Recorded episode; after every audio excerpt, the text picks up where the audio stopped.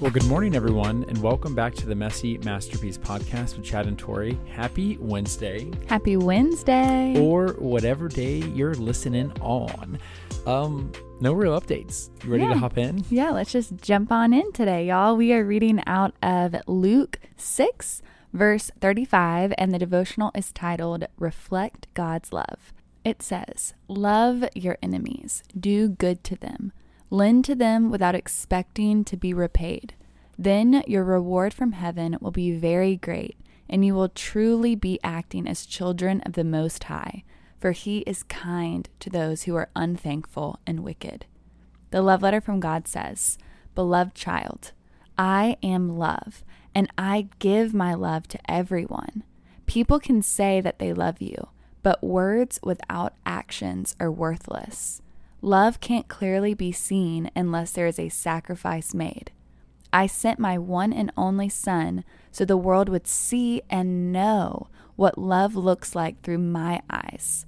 I want you to experience the blessings and breakthroughs that come from loving even your enemies. I know that what I'm asking of you isn't easy, and it is impossible to do so in your own strength, but I am only a prayer away. I have the power to give you a heart like mine. So when you've been hurt and your heart is too broken to love, come to me. I know how to heal and handle your heart because I created you. I am here to give you my heart so you can love in a way that reflects me and leads others to me. Love your Heavenly Father.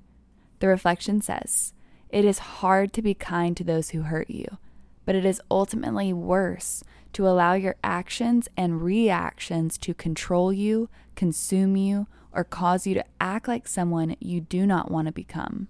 Stay free by doing good to those who do not deserve it.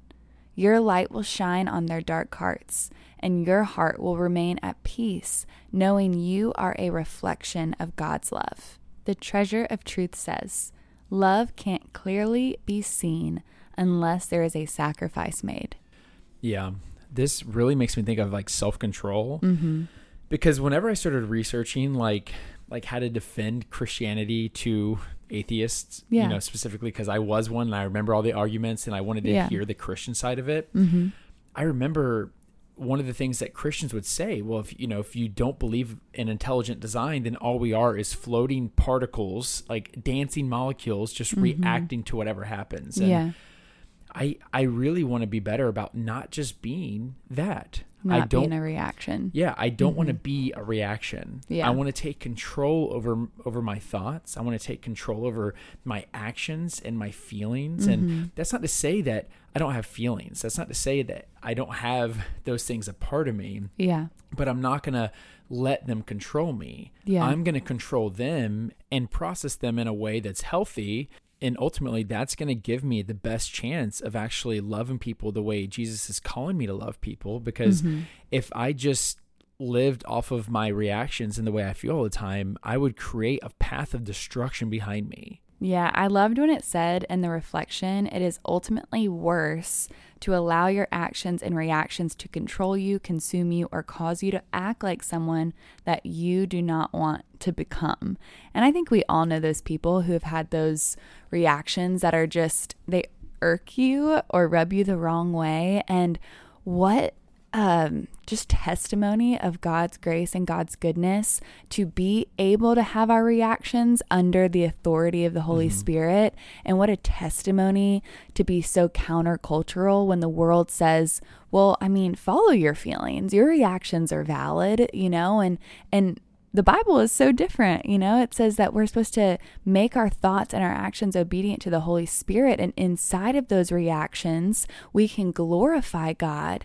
And it also says that as we do that, our light shines and we can actually bring people into the presence of the Lord because they're going to say, Whoa, there's something different about how they're responding to this circumstance. I wonder how they have so much joy inside of this, like, terrible situation or how did they react kindly to that person who was just so mean to them and they start asking these questions and those questions you know the answer is Jesus. It always is, it always will be. It's Jesus every single time. And, you know, I think some people struggle with, well, how can I? They're not, they don't deserve my love, they don't deserve my forgiveness. And, our follow up question to that is Do you deserve it? Do you deserve the love and grace and forgiveness of God?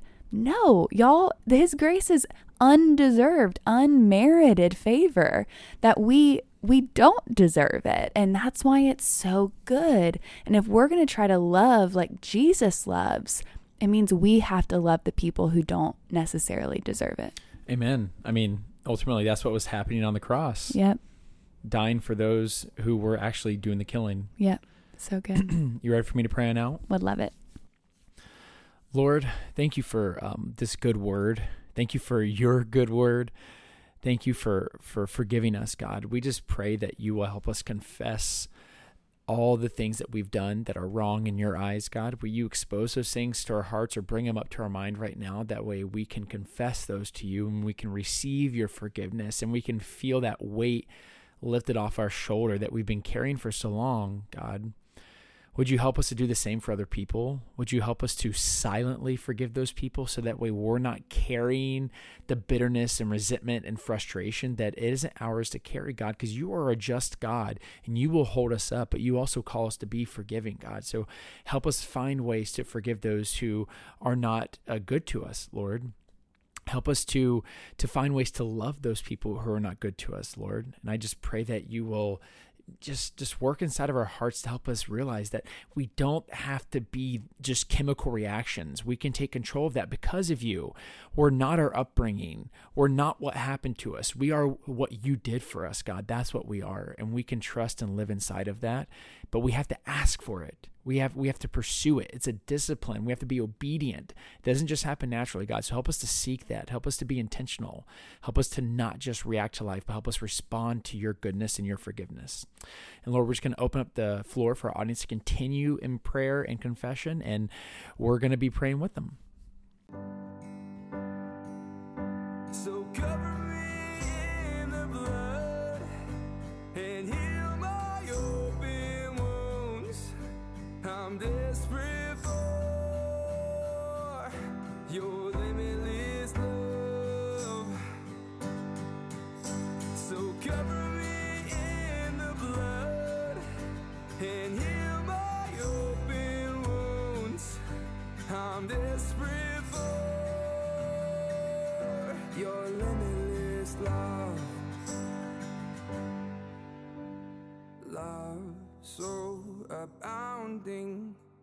love so pure, love so abounding, we will endure.